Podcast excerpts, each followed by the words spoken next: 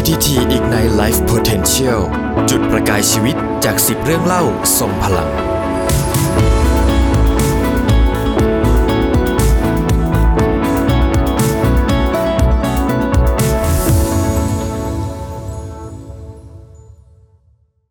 สวัสดีครับ เนื่องในโอกาสครบรอบ 45 ปี ปตท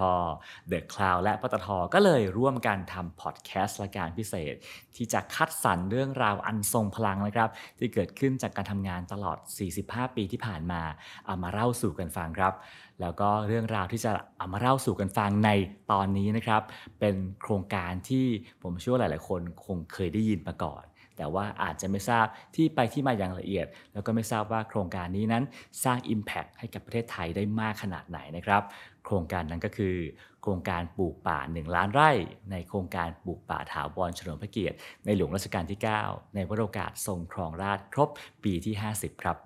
และผู้ที่จะมาเล่าให้เราฟังในวันนี้นะครับ ก็คือผู้ที่อยู่กับโครงการนี้ตั้งแต่ปีแรกครับ นาเกตกล่อมชุ่ม สวัสดีครับนาเกตครับครับ สวัสดีครับ ขอบคุณมากครับที่วันนี้มาเล่าเรื่องราวในอดีตให้พวกเราฟังนะครับ ครับยินดีมากฮะทีนี้ต้องย้อนกลับไปหลาย ๆ คนคงสงสัยมาก ๆ ว่าเอ๊ะปตทเป็นหน่วยงานด้านพลังงานทำเรื่องพลังงานมาโดยตลอด อะไรทำให้วันดีขึ้นดีลุกขึ้นมาปลูกป่า จนเรียกว่ากลายเป็นแบรนด์ที่คนจดจำได้ว่าปตทกับการปลูกป่า เป็นสิ่งที่คู่กันนะครับอย่าว่าแต่ว่า คนทั่วไปเลยครับครับ แม้ถึงพนักงานเราเองก็ยังงงนะครับ ว่าเอ๊ะอยู่ๆเราปลูกป่าเราจะปลูกไปทำไมอืมก็มีกรมป่าไม้ทำอยู่แล้วแล้วทำไมถึงต้องปลูกอืมแต่ตรงนี้เนี่ยผมจะพูดให้ฟังว่า วิสัยทัศน์ของของผู้บริหารของปตทนี่แหละครับ ท่านมองการไกลบังเอิญตอนนั้นก็มีโครงการปลูกป่าของทางกรมป่าไม้ที่ประกาศมานะครับ เพื่อจะปลูกป่าถวายในหลวงครับทางผู้บริหารเราก็ตัดสินใจทันทีที่ออกข่าวนะครับ ผมดูทีวีอยู่เห็นเลยครับ ว่าปตอาสาปลูกหนึ่งล้านไร่ ผมก็งงก็ก็งงเหมือนกันแหละครับ แต่นี่อาศัยตัวเองนี่ชอบในเรื่องป่าอยู่ครับแล้วก็เออดีแล้วเราจะมีโอกาสเข้าไปช่วยเหลือไหมตอนนั้นจากจากที่ดูข่าวทีวีนะครับครับผมก็เอ๊ะมันน่าสนใจ ก็ยังเก็บไว้นะครับไม่คิดว่าเราจะได้มีโอกาสนะครับ นั่นเป็นปี 2537 37ในยุคของผู้ว่าเลื่อนครับในยุคขะองผู้ว่าเรือนครับแล้วทีนี้อะพอมาถึงถึงว่าปตทไปปลูกป่าก็ต้องมีคนปลูก ถูกไหมฮะ มีคนมีพนักงานไปปลูก มีหน่วยงานที่ตั้งขึ้นมาเพื่อไปปลูก แล้วใครคือคนคนนั้นครับ ตอนแรกทางทางผู้บริหารเราเนี่ยก็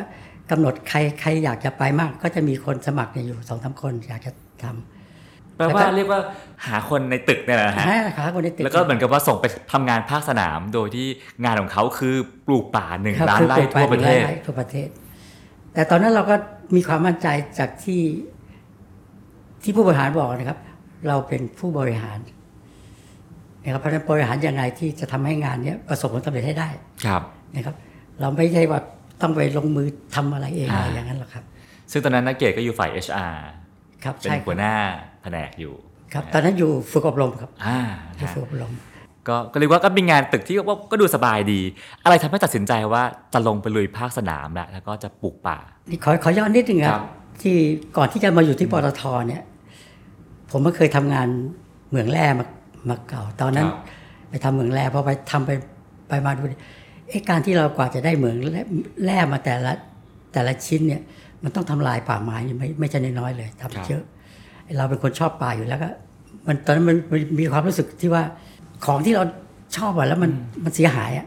เอ๊ะทำไงวะให้มันกลับคืนมาเพราะเห็นเวลาเขาทำเหมืองเหมืองฉีดอย่างเงี้ยนะครับ ฉีดทีหน้าผานี่พังภูเขาพังเป็นเป็นลูกๆไปเลยแหละครับอ่า ตอนนั้นก็ฝังอยู่ในใจอยู่จนกระทั่งมาถึงตรงตัวพอพอปตทมีโครงการปลูกป่าผมก็รับอาสาเลยทำได้ไม่ได้ไม่รู้แต่เราอยากจะทำตั้งใจจะทำอืมครับณวันนี้ผมว่าหลาย ๆ คนก็คงทราบแล้วว่าการปลูกป่าที่ดีก็คือเออการปลูก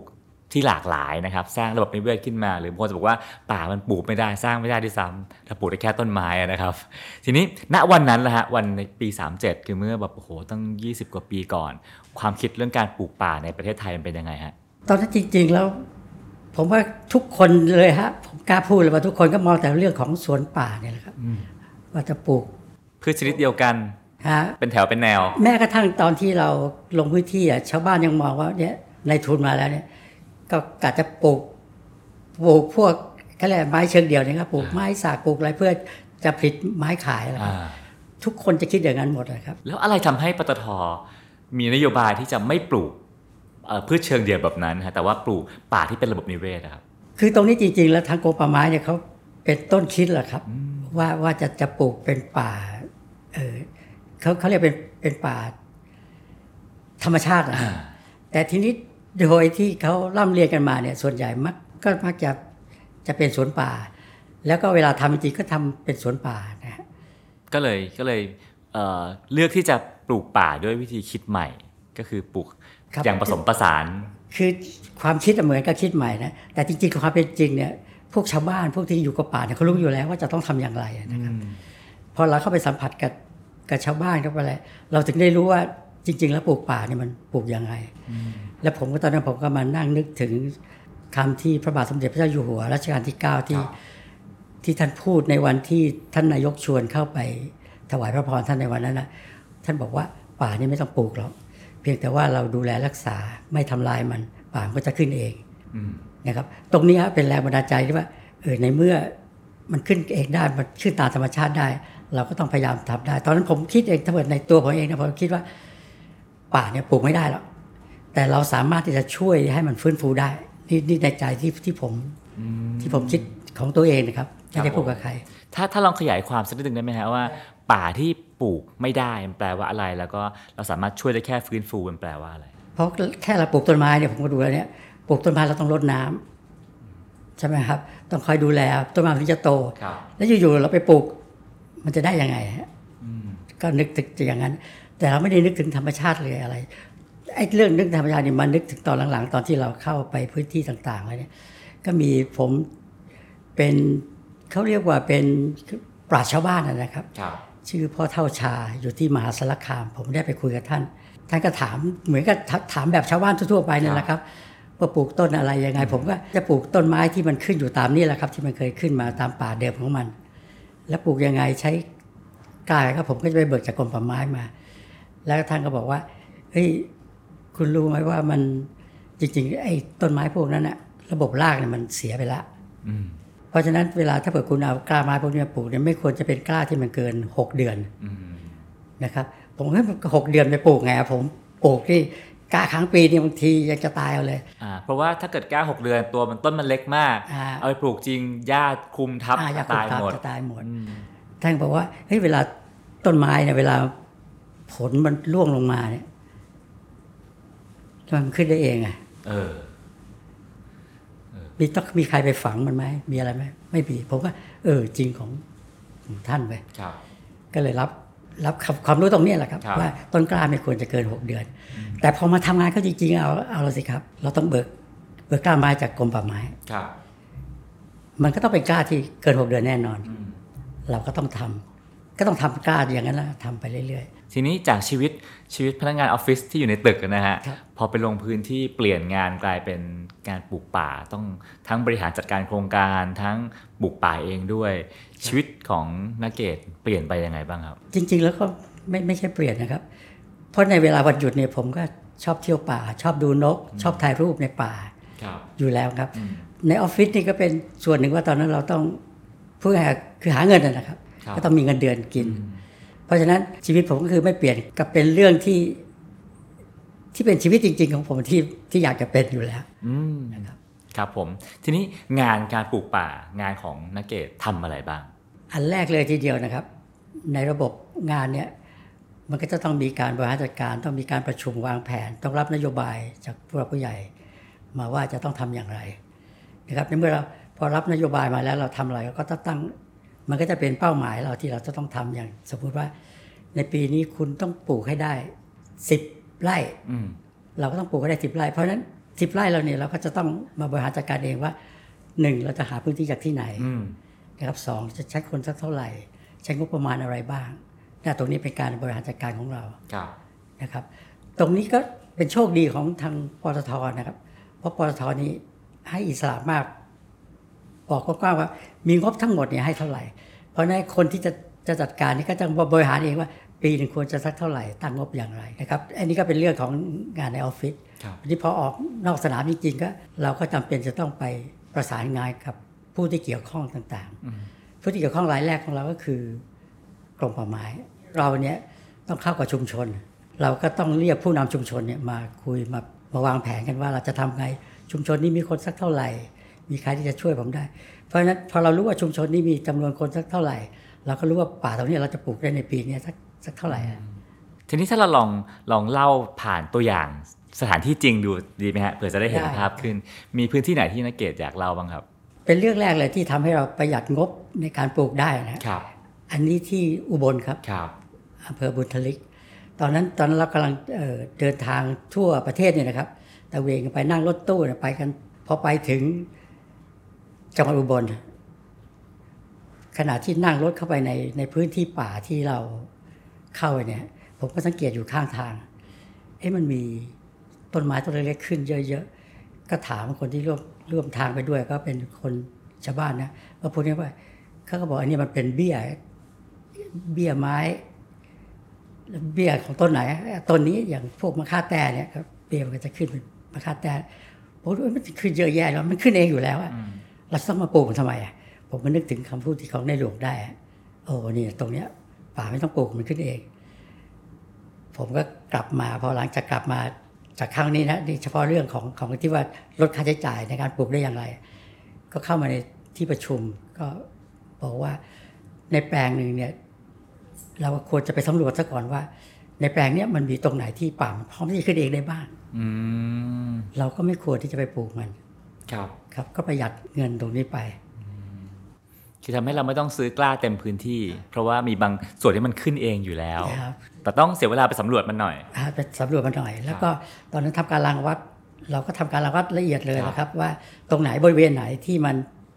ต้นไม้มันพอจะขึ้นได้เอง ตรงเนี้ยครับเราจะต้องเป็นคนดูเองครับต้องเข้าไปดูเอง เราถึงจะรู้ว่า ตรงเนี้ยมันไม่ควรจะปลูกเพ ราะเราก็ได้รับความรู้มาว่า อย่างเมื่อกี้มะค่าแต่ไอ้เบี้ยมะค่าแต่มันก็จะขึ้นอืมนะครับ เพราะว่าเวลาเข้าไปในป่าจริงๆเนี่ยมันก็จะมีต้นไม้ประเภทครับเบิกน้ำต่างๆเนี่ยขึ้นเยอะแยะไปหมดไม่รู้อะไร แล้วตรงนี้เองนะครับประหยัดเงินในแต่ละแปลงเนี่ยได้มากมายเลย เป็นบางแปลงที่แทบทั้งแปลงไม่ต้องปลูกนะครับอืมเพราะมันพร้อมที่จะขึ้นเองอยู่แล้วอ่าเพราะฉะนั้นเงินจำนวนเนี่ยเราก็เอามาสร้างโครงการต่างๆของเรา เช่นโครงการยุวชนครับปตทรักษาป่าหลายโครงการ โครงการหมู่บ้านปตทได้เยอะแยะไปหมดนั่นเป็นกรณีที่หนึ่งนะฮะ ครับ มีที่ไหนที่อยากเล่าอีกไหมครับ ทีนี้ในเรื่องของการปลูกจริงๆเนี่ยเรื่องแรกที่เลยมันเป็นเรื่องที่แปลกมากนะครับ เรื่องนี้เป็นเรื่องที่แปลกจริง ๆ ซึ่งผมใช้ ใช้พูดใช้อะไรก็แรกก็อยากจะพูดด้วยนะครับ รู้จักหญ้าใช่ไหมครับต้นหญ้าเนี่ยครับผม เวลาคุณเดินเข้าป่าเนี่ยหญ้าเป็นไงครับ เรามองว่ามันมันรกไหม อ่ามันก็จะรกนะเพราะเวลาคุณเข้าไปปลูกนี่จำเป็นต้องตัดมันไหมอ่าต้องตัดไม่งั้นมันก็จะคลุมต้นกล้าเรา ใช่มันจะแย่งแสงค่ะฮะครับมันคือคือคือคุณมองรกครับ คือคุณมองไม่เขาเรียกว่า มองไม่ทุกไม่ครบทุกด้านอืมจริงๆหญ้าเนี่ยนะเออเมื่อกี้บอกว่ามันรกนะฮะมันจะแย่งแสงอ่ามันจะแย่งแสง แต่ทีนี้เออผมจะนึกถึงหญ้าตัวหนึ่งขึ้นมาเลย เป็นเป็นหญ้าใบเลี้ยงเดี่ยวนะครับ คือเป็น ตระกูลหญ้าคาหญ้าขจรจกหรือเขาเรียกว่าหญ้าคอมมูนิสต์อะไรพวกนี้นะคครัรับบผมก็ได้รับความรู้จากชาวบ้านอีกแล้วนะครับ ชาวบ้านบอกว่าหญ้าเนี่ยนะครับ ถ้าเผื่อเราไม่ตัดเราไม่เผาหญ้าคาเนี่ยนะครับ มันจะไม่ค่อยออกดอก ผมว่าเอ๊ะมันไม่ออกดอกนี่มันแล้วมันจะขยายสายพันธุ์มันได้ยังไง ตรงเนี้ยทำให้ผมตัดสินใจซื้อที่ดินแปลงหนึ่งขึ้นมา ซึ่งเป็นหญ้าคาเต็มแปลงเลย20ไร่ครับ ก็ปล่อยดูมันเป็นอย่างนั้นอืม ไอ้ยาคาเนี่ยเวลามันขยายพันธุ์นอกจากออกดอกแล้วนะครับมันก็จะแตกหน่ออมแตกหน่อตัวนี้เขาเรียกว่ามันไหลครับมันก็จะไปแทงดิน การที่มันแทงแทงดินมันเป็นการพรวนดินถูกไหมครับอืมหลังจากที่ตัวตัวไหลมันเข้าไปแทงดินพรวนดินแล้วครับมันก็เสริมสร้างหน้าดินขึ้นมาอีกพอหน้าฝนเข้ามา มันก็จะเกิดหน่อใหม่ขึ้นครับ มันก็จะหมุนเวียนของมันอย่างเงี้ยอืมเพราะฉะนั้นดอกมันไม่ค่อยออกต้นหนึ่งแล้วเมื่อกี้นี่บอกว่ามันแย่งแสง มันแย่งแสงไอ้ต้นกล้าที่ตกมาครับถูกไหมครับ แต่ทีนี้การแย่งแสงไม่เถียงครับ แต่เชื่อไหมมันเป็นการทะลุบำรุงไอ้ต้นลูกไม้ที่ตกลงมาเนี่ยไม่ให้ถูกแสงมากอ่าอ่าครับมันก็ไม่ไม่ไม่แห้งตายอืมมันก็เกิดขึ้นมาได้ อีกหนึ่งพื้นที่ที่น่าเล่านะฮะที่ผมอยากรู้มากๆ คือที่ปราณบุรีที่นี่พิเศษยังไงครับ ครั้งแรกเลยทีเดียวเนี่ย ผมไปที่ขนอม ไปดูเขาฟื้นฟูป่าชายเลนครับ ที่ที่ขนอมเป็นแปลงเล็กๆนะฮะครับ ไปดูว่าเอ๊ะมันทำไม่ยากเนี่ยเขาก็เอาแค่กล้าไม้ไปปัก ผมก็นึกในใจโอ้ยมันของกล้วยอืมๆนั่งรถกลับมามาแวะที่ที่ปราณบุรีนี่แหละครับ ครับก็มาถึงก็ตัดสินใจปลูก แล้วก็ด้วยความประมาทของผมเองจริงๆนะครับปลูก 300ไร่แรกประมาณ 300 300 กว่าเศษๆเนี่ยตอนช่วงระยะ 6 เดือนแรก เอ๊ะมันขึ้นดีครับพอมาเดือนที่ 9 มันตายตายหมดอืม ตายหมดผมเอาเราสิวะไม่เคยมีแปลงไหนที่ล้มเหลวขนาดนี้มาก่อน แล้วผมเป็นคนทำผมนั่งนึกมันจะเป็นมันคงแย่งานเนี้ยไม่รู้จะว่ายังไง ก็ เพราะเราไม่เราไม่มีงบที่จะ ที่จะทำแปลงที่มันตายแล้วให้ฟื้นนะนะตอนนั้นนะไม่ไม่มีพอตอนที่เรารู้ว่ามันตายหมดใช่ไหมครับ ตายหมดก็น้องผมโทรมา บอกในหลวงรอเก้าจะเข้าไปดู พื้นที่ตรงนี้ ผมก็บอกเฮ้ยผมก็แย่ดิไอ้ น้องบอกว่า ไม่หรอกพี่ท่านกับชมว่าเราตั้งใจทำแต่มันทำไม่ถูกวิธี แล้วพระองค์บอกไหมว่า ถูกวิธีทำยังไง มันก็บอกมาแล้วบอกว่าผมจะจดท่านก็บอกว่าพื้นที่ดินตรงเนี้ย มันถูกมันเปลี่ยนสภาพไปแล้วมันถูกอัดบดด้วยวัสดุที่แข็งอัดวัสดุอะไรไม่ทราบนะครับ เพราะฉะนั้นจะต้องไถพรวนมันพลิกหน้าดินใหม่นะครับ แล้วก็ คันที่เขากั้นเป็นคันสำหรับนากุ้งเนี่ยครับก็ให้ทำลายมันให้น้ำทะเลมันเข้ามา เพื่อที่จะพัดพาในสิ่งที่มันไม่ต้องการนี้ออกไป แล้วบงบริเวณไหนที่มันเข้าไม่ถึงก็ขุดเป็นร่องเข้าไป เสร็จแล้วเราก็ทำแบบนั้นนะครับ มันก็ประสบผลสำเร็จขึ้นมาครับตรงนี้ก็เป็นสิ่งที่ผมเนี่ยภาพภูมิใจในขณะที่มันเสียหายนะแต่มีคนระดับสูงสุดของเรานะครับ และซึ่งเป็นที่หลายคนก็รู้ว่าพระองค์ท่านเนี่ย รับรู้เรื่องอย่างนี้มากนะครับ ทีนี้เรื่องอันนี้เป็นส่วนหนึ่งอะแต่ที่สำคัญที่สุดก็คือชุมชนแถวนั้นแหละครับพอรู้เราเข้าไปในชาวบ้านก็เต็มใจที่จะช่วยเหลือเราเลยละครับ เข้ามาทำเพราะฉะนั้นแปลงนี้เป็นแปลงหนึ่งที่ผมรู้สึกภาคภูมิใจมากจนกระทั่งปัจจุบันเดี๋ยวนี้เป็นศูนย์เรียนรู้นะครับ และเป็นศูนย์เรียนรู้ที่เวลาเราพาคนไปดูงานเขาก็บอก มันเป็นศูนย์เรียนรู้ที่ไม่เหมือนกับศูนย์เรียนรู้ที่อื่น ที่อื่นก็รู้ๆอยู่แล้ว ก็เป็น ปลูกป่าโกงกลางอะไรกันก็จบ แต่ที่เนี่ยมันตั้งแต่ความล้มเหลว แต่ทางปตทนี่ไม่ได้ทิ้งเลย แม้กระทั่งล้มเหลวก็ยังทำขึ้นมาพลิกฟื้นจนกระทั่งกลับคืนมา ทีนี้ปลูกป่าเนี่ยมันต้องใช้เวลานานแค่ไหนถึงจะเห็นว่ามันโตครับถึงจะเห็นว่าเริ่มสีเขียวเริ่มกลายเป็นป่าครับอืมถ้าเผื่อมองกว้างๆมองรอบๆข้างนอกก็ต้องสองปีอัพอืมต้องสองปีขึ้ครันบแต่ถ้าเผื่อมองทุกวันเนี่ย มันเริ่มตั้งแต่วันแรกที่เราทำแล้วล่ะครับเพราะวันแรกที่เราเอาต้นไม้ไปลงนะครับครับเพราะตอนตอนเราลงต้นไม้เนี่ยลงกล้าไม้เนี่ยครับตอนนั้นเราลงหน้าฝนอืมพอเราลงไปปุ๊บเนี่ยพอมันออกจากถุงเนี่ย ลากมาได้เดินครับพอลากเดินเนี่ยพอเราเดินเข้าไปดูมันเนี่ยมันจะกระตือรือร้นในต้นครับต้นกล้าเนี่ยมันจะเห็นว่าใบมันจะเต่งตึงทันทีเลยเห็นเลยเพราะขณะที่มันมีต้นไม้ต้นหญ้าขึ้นมแมลงก็เข้าแล้วครับมดอะไรก็เข้าอืมพอแมลงเข้า นกมากินแมลงเริ่มมากินแมลงคพรับอนกมากินแมลงมันก็ถ่ายมูลออกมา ถ้าผมไปกินเมล็ดไม้มาไอ้มูลต้นไม้ก็จะเป็นต้นไม้เพิ่ม อันเนี้ยเริ่มเห็นเป็นป่าแต่เราจะมองทั่วไปไม่เห็นครับแต่ที่เราจะมองด้วยตาเปล่าๆเนี่ยเวลาเราผ่านภูเขาไหนที่จะเป็นต้องสิบปีขึ้นนะมองปุ๊บเห็นเลยครับ แล้วแล้วแล้วเคสตัดดี้นี่ฮะกรณีศึกษาการปลูกป่าของปตทหนึ่งล้านไร่เนี้ยครับได้เป็นตัวอย่างอะไรให้กับสังคมไทยบ้างครับ อืมตอนนี้อันแรกเลยทีเดียวนะครับ ก็รู้สึกว่าหลายหน่วยงาน อยากจะเริ่มปลูกป่าเพราะตอนนั้นรู้สึกอ่า ปลูกป่านี่ปตทผมว่าน่าจะดังที่สุดนะครับตอนนั้อ่านใช่ใช่ใช่แล้วก็ช่วงตอนนั้นระยะนั้นบังเอิญก็จะมีอยู่โครงการหนึ่งอันนี้เป็นโครงการที่นอกเหนือจากปตทนะครับตอนนั้นสมัยนั้นสืบนะครับเสถียรยังอยู่ก็เข้านัดกับสืบว่าจะไปคุยกันว่าจะทำยังไงถึงจะเผยแพร่ในเรื่องอย่างนี้ได้ ครับ นะครับมันก็เลยสองช่วงอืมบังเอิญมาเจอกันเนี่ยส่วนหนึงก็มีการปลูกป่าส่วนอีกส่วนหนึงก็มีการรณรงค์ป่า มันก็ทำให้การอนุรักษ์ป่าเนี่ยมีกระแสมากขึ้นครับก็ทำให้หลาย ๆ หน่วยงานเอ่ออยากปลูกป่าตามนะฮะใช่แล้วก็แล้วก็คนจำนวนหนึ่งก็มองป่าเปลี่ยนไป จากมองป่าจากเปลี่ยนที่เราเคยมองว่าป่าเป็นความล้าหลัง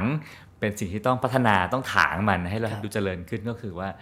ทำให้คนอยากจะกลับไปสร้างพื้นที่ป่ามากขึ้น นั่นคือสิ่งที่ได้สร้างไว้กับประเทศนะครับ แล้วโครงการนี้ให้อะไรกับปตท กับพนักงานของปตทบ้างครับ ส่วนหนึงก็เรียกสร้างภาพพจน์ที่ดีให้ให้กับเราเลยนะ มีอยู่วันหนึ่งผมกลับมาจากตรงนี้กลับมาจากทางลำปางครับ มาจอดข้างทาง รถผมติดโลโก้โลโก้ปลูกป่า แม่ค้ามาแล้ว คนที่ทำความสำเร็จในเรื่องปลูกป่าได้สำเร็จ ผมใจพองโตเลยอืมรู้สึกเฮ้ยนี่แม่ค้าที่ขายของอยู่ข้างถนนเนี่ยทักผมนี้ แล้วมีอีกที่หนึ่งเออเป็นร้านคือขายก๋วยเตี๋ยวครับ ผมเข้าไปก็ถามทุกสุขเขาเป็นคนอยู่ที่ที่แปลงปลูกป่าแล้วครับถามถึงลูกเขาอืมโอ้ยนี่มันเรียนนี่ได้ปตทเนี่ยมาช่วยให้พ่อมันมีงานทำส่งลูกเรียนเนี่ยสิ่งเหล่านี้มันสร้างรู้แต่สร้างภาพพจน์ที่ดีจะให้ปตทหมด แล้วป่าที่ฟื้นก็เห็นทันตานะครับ เห็นทันตามากเลยนะครับ ว่ามันมันเกิดขึ้น เหลือเชื่อผมว่าเหลือเชื่อ ซึ่งอย่างโครงการนี้ทุกวันนี้พนักงานปตทก็ยังไปช่วยกันปลูกป่าอยู่เลยใช่นะครับครับใครว่างวันไหนก็ครับไปช่วยกันคิดคิดว่าพนักงานได้อะไรจากการไปช่วยปลูกป่าบ้างครับ ส่วนหนึ่งก็เป็นความภาคภูมิใจที่ว่าตัวเองได้สร้างความดีให้กับสังคมนะครับอืมคตรัรบงเนี้ยมากเลยแล้วก็ปลูกป่าไม่ใช่ปลูกแค่ต้นไม้นะครับแต่มันปลูกถึงระบบนิเวศ มันได้ใช้สอยซึ่งกันและกันอืมครับ จากวันนี้ที่ท่านฟังนักเกตเล่านะฮะผมรู้สึกว่าเออ มุมมองของคำว่าปลูกป่ามันก็มันก็หลากหลายนะฮะคือปลูกป่าไม่ใช่แค่ปลูกต้นไม้ใช่แต่ว่าการไม่ต้องทำอะไร การบำรุงรักษามัน การเฝ้ามองมัน หรือแม้กระทั่งการทำให้หญ้าขึ้น ก็เป็นส่วนหนึ่ง ไม่ใช่ของทำให้กรยากขึ้น ให้ทุกอย่างที่มันเกิดขึ้นตามธรรมชาติใช่แต่เราคอยดูแลมันแต่ทุกอย่างมันก็เป็นส่วนหนึ่งของระบบนิเวศนี้ใช่เพื่อเพราะเราไม่ได้ปลูกไม้ เศรษฐกิจเนาะเรากำลังสร้างระบบนิเวศเพื่อให้มีชีวิตทุกอย่างกลับมาให้ผมรู้สึกว่าโครงการนี้เหนืออื่นใดนอกจากเราได้ปลูกต้นไม้แล้วในในพื้นที่ดินแล้ว มันยังปลูกต้นไม้ในใจของของผู้คนของพนักงานด้วยนะครับใช่ครับเรียกว่าเป็นโครงการที่ที่ดูเหมือนว่าเอ๊ะปตทกับกับกับการปลูกป่ามันจะไม่ค่อยเกี่ยวกัน แต่สุดท้ายมันก็มันก็กลายเป็นเรื่องเดียวกันเป็นเรื่องเดียวกันนะแล้วก็ทำให้ให้เกิดโครงการดีๆขึ้นมากมายตามมาจากจากนั้นอีกมากมายนะครับ ครับก็สังเกตไหมครับโครงการปลูกป่าแต่เดิมเนี่ยก็คิดว่าแค่จะทดลองทำครั้งเดียวกันจบนะแต่พอทำแล้วมันก็เกิดประโยชน์เห็นประโยชน์ มันสร้างภาพพจน์ที่ดีขึ้นมา เป็นเป็นประโยชน์กับทางกับสังคมนะครับ เพราะฉะนั้นโครงการนี้ขึ้นมาจนกระทั่งตอนนี้เป็นสถาบันปลูกป่าแล้วครับผมนะครับ ก็นี่เป็นเรื่องเล่านะฮะของโครงการปลูกป่าของปตทนะครับ ซึ่งผมเชื่อว่าน่าจะเป็นโครงการที่สร้างพลังให้กับหลาย ๆ คนได้มากมายนะครับสำหรับวันนี้ต้องขอบคุณนาเกตมาก ๆ นะครับผม ขอบคุณครับครับสวัสดีครับ ติดตามเรื่องเล่าจุดประกายชีวิต 45 ปีปตทตอนอื่น ๆ ได้ที่ channel YouTube The Cloud และแอปพลิเคชันสำหรับฟังพอดแคสต์ต่าง ๆ